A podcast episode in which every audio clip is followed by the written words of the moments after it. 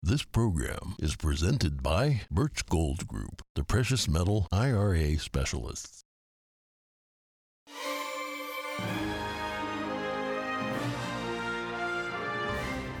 Good morning. In today's headlines, a small plane found itself in big trouble after getting tangled up in power lines near Washington, D.C. The crash caused major power outages.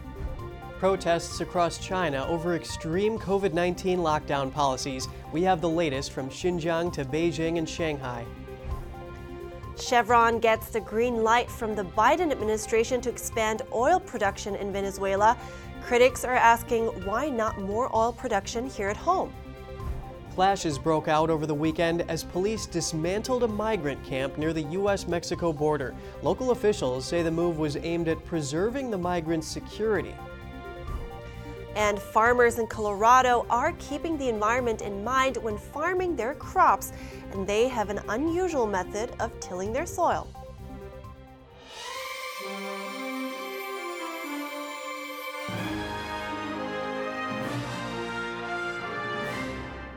Good morning. Welcome to NTD. I'm Kevin Hogan. Good morning. I'm Evelyn Lee. Today is Monday, November 28th. We're kicking off with some troubling news. Two people trapped inside a plane that crashed into high voltage power lines have been rescued. The crash near Washington, D.C. caused major power outages. Montgomery County officials say both patients were transported from the scene to local area trauma centers with serious injuries. The aircraft crashed at about 5:30 p.m. yesterday. It occurred in misty and wet conditions in Montgomery Village, Maryland. The small plane became caught up in live power lines about 100 feet off the ground. The first patient was brought down after midnight and the second about 10 minutes afterwards. Most power in the county has been restored. Crews were still working to remove the plane from the power lines. And now looking to the Far East, rare mass protests against COVID 19 lockdowns broke out in major cities across China over the weekend. Frustration over extreme lockdown measures has reached a boiling point for many Chinese citizens. NTD's Jeremy Sandberg has more on the weekend's demonstrations. No PCR tests. We want freedom. That's what these protesters in Beijing are chanting after having enough of the Chinese Communist Party zero COVID lockdown policies. The weekend demonstrations are the most widespread show of opposition to the regime in decades. Protests were kindled after at least 10 people died in an apartment fire in Xinjiang's capital, Urumqi. That's according to state run media. The real number is unknown. Some say as many as 44 people died in the fire. First responders were unable to reach the blaze due to COVID 19 blockades and locks throughout the residential compound. The fire was left to burn for three hours. Angry residents demanded the citywide lockdown be lifted. Millions of people there have been forbidden to leave their homes for as long as 100 days. This man is telling police a three year old that died in the fire had not had a proper meal in months and only been eating radishes. Video footage went viral on Chinese social media before internet censors could scrub news of the tragedy. Outrage sparked as more districts around China announced their own lockdowns in response to surging numbers of COVID 19 infections. Protests spread from the city in northwest China to the capital Beijing, all the way to Wuhan and Shanghai. Ten major cities have reported large scale protests.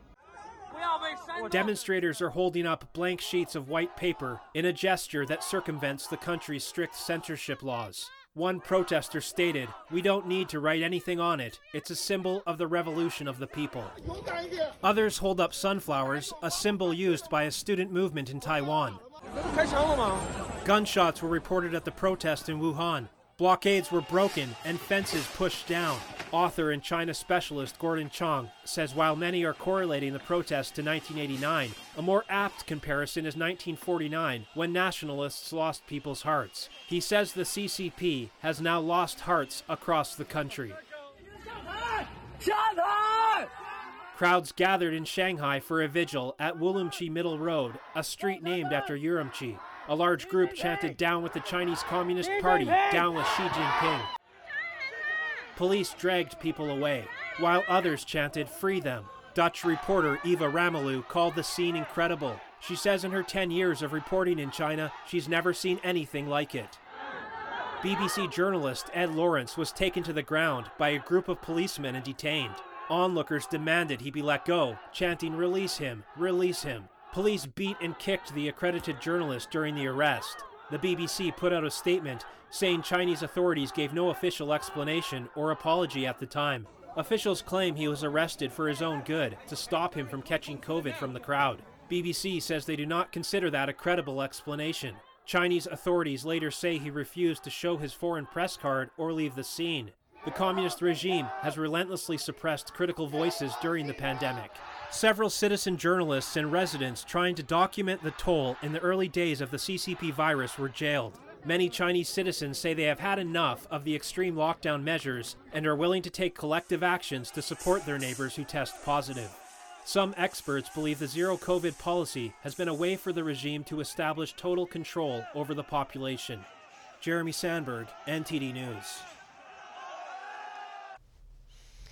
The Chinese Communist Party is sticking with Xi's zero COVID policy even as most of the world lifts restrictions.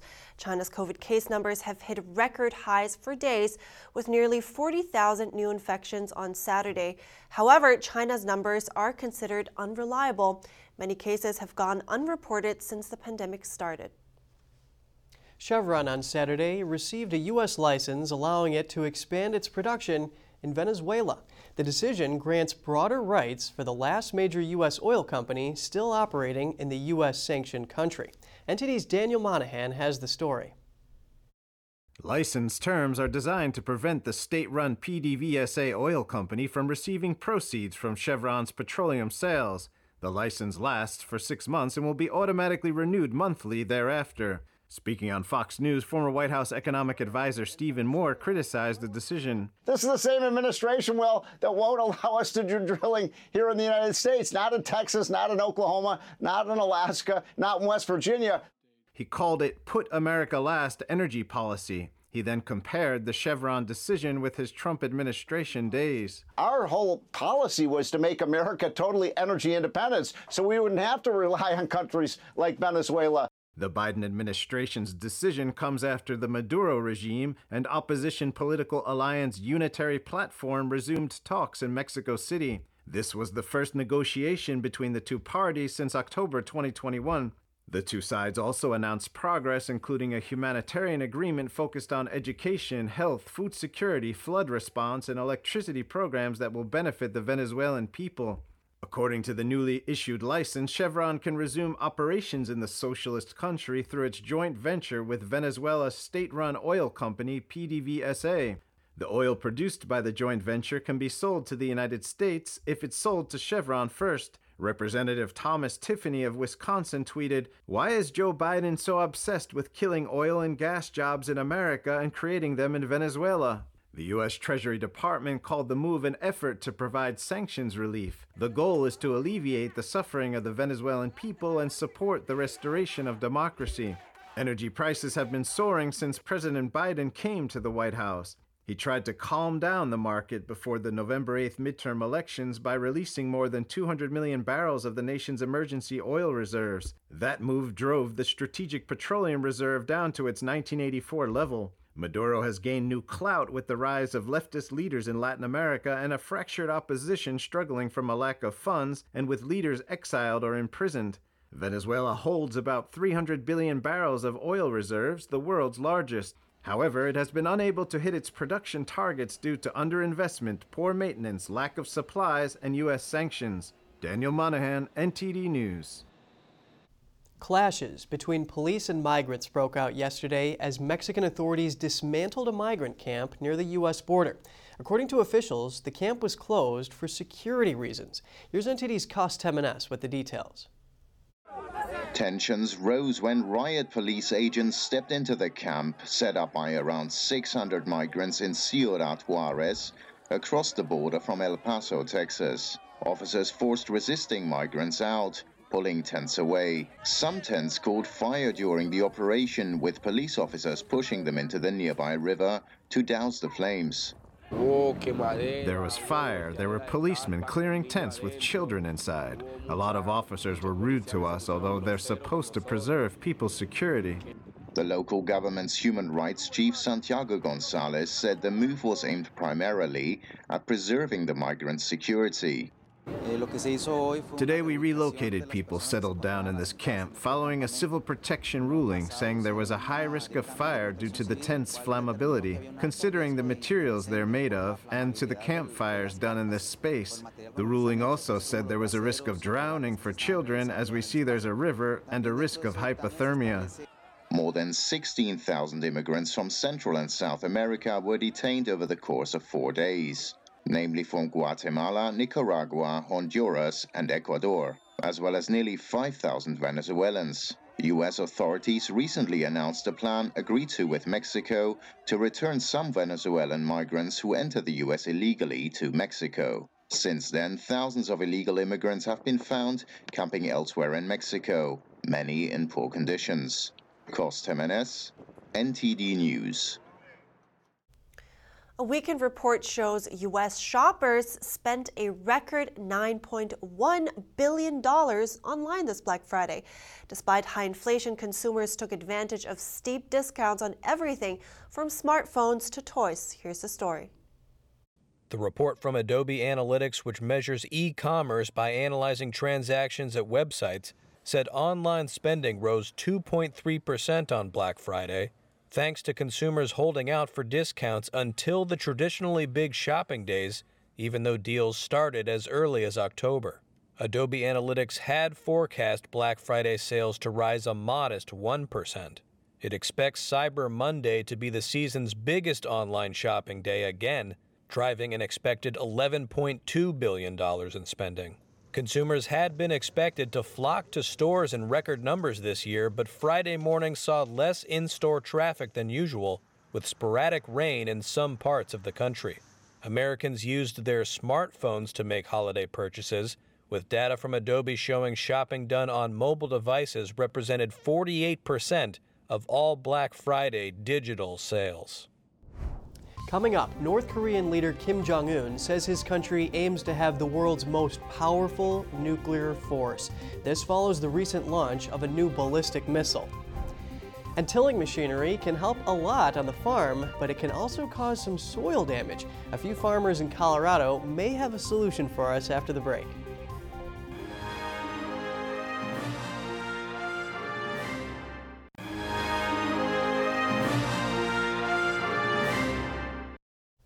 Welcome back. North Korean leader Kim Jong un has made claims that his country aims to have the world's most powerful nuclear force.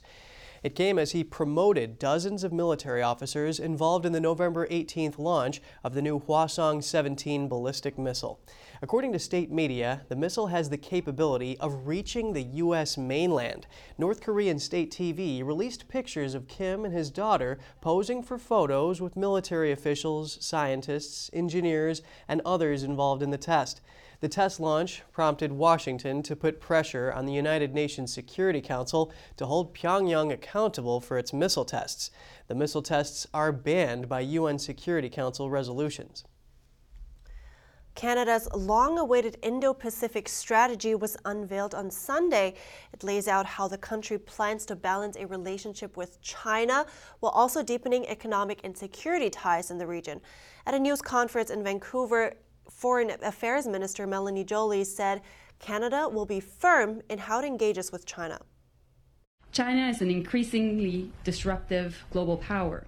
Our neighborhood, alongside Japan and South Korea, is facing real security threats from North Korea as it continues reckless missile launches, and from China, who continues to challenge international norms. The 26 page strategy mentions China more than 50 times and outlines a $1.7 billion boost to its military and cybersecurity spending in the region. But the document said cooperation with the world's second biggest economy was necessary to address trade issues, global health, and nuclear expansion. China's industrial firms saw overall profits decline further in the January to October period. This as cities imposed lockdowns and other measures in response to COVID, dampening economic activity. Industrial profits fell 3% in the first 10 months of 2022 from a year earlier. Profits declined for 22 of China's 41 major industrial sectors. The downbeat data for the world's second largest economy also reflects a debt payment crisis within the country's property sector. There's also been a sharp slowdown in consumer spending. Profits for manufacturers were down over 13% in the first 10 months. Sectors showing the steepest declines included the petroleum, coal, and fuel processing industry, which saw profits tumble over 70%.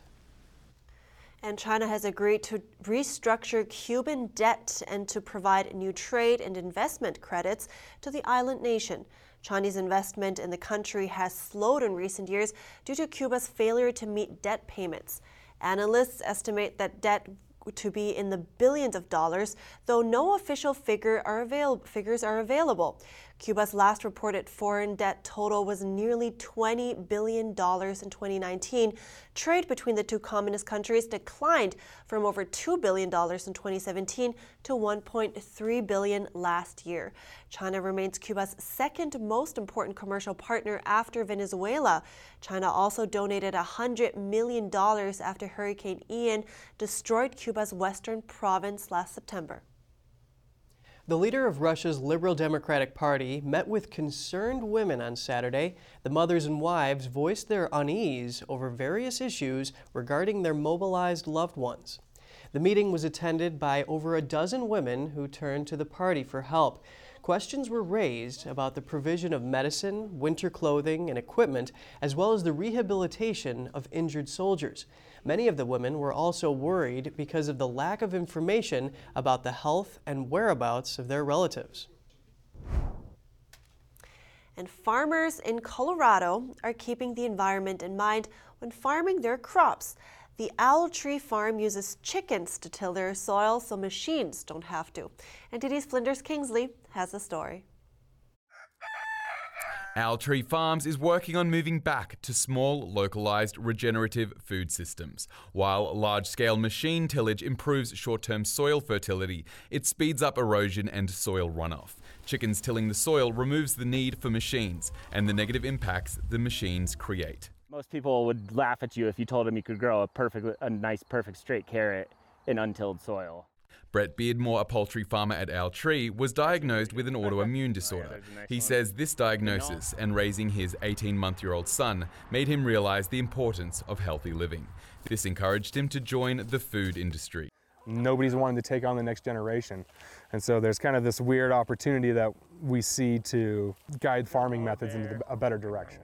The 10 acre farm has been running since 2020 and is by no means a heavyweight in the farming industry. But they say they're trying to change the food industry. The knowledge and the equipment and everything out there to do that, to trans- transition that tillage, high disturbance type of farming to a regenerative, no till system, all that knowledge, all that equipment, all that exists.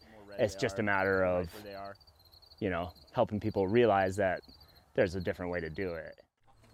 Other farmers have criticised Owl Tree Farm for not charging premium price for their chickens. Owl Tree charges $6 a pound instead of 8 or $9. The farm says they are trying to move the industry to sustainability and affordability.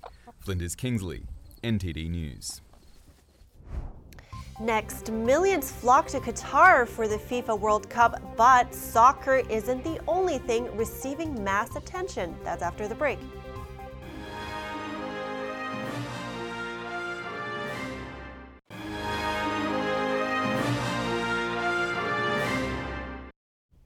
Welcome back.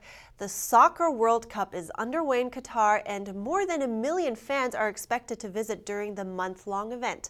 With everyone working hard to provide hospitality, even camels are feeling the strain. Here's NTD's Flinders Kingsley with more. Camel riding is a traditional mode of transportation that has lasted thousands of years. In the sand dunes outside Qatar's capital of Doha, the tradition is still going. Ali Jaber Al Ali is a Sudanese camel herder who has lived in Qatar for 15 years. Prior to the World Cup, an average day's work would involve 20 camel rides. Now his business attracts 500 camel rides in the morning and 500 more in the evening. He used to own 20 camels. Now we have 60 camels, and even with 60, we can't catch up. We can't handle it. It is very busy and crowded. The camels are really feeling the stress. Sometimes they sit back down after standing up. Sometimes they outright refuse to stand. I am the only one with very close contact with the camels, so I can tell when they are tired. If they worked hard or I had 30 or 40 people ride them, I am sure they will be tired. I have to give them time to rest and give them water. The iconic experience is a must do for those traveling thousands of miles from across the globe. No, it's actually an incredible feeling because you feel like a royal. And the truth is, it's very nice, very nice to ride on an animal. Thousands of people gather in the sand dunes for nature and local animals. And of course, they capture the moment with pictures. Flinders Kingsley, NTD News. Ah, camels are so exotic.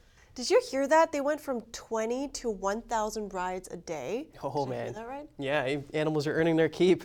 Well, yeah, those poor animals, though. Anyway, we're wrapping the show here. We would love for you to write us at goodmorning at ntd.com if there are any ideas or thoughts you would like to share with us.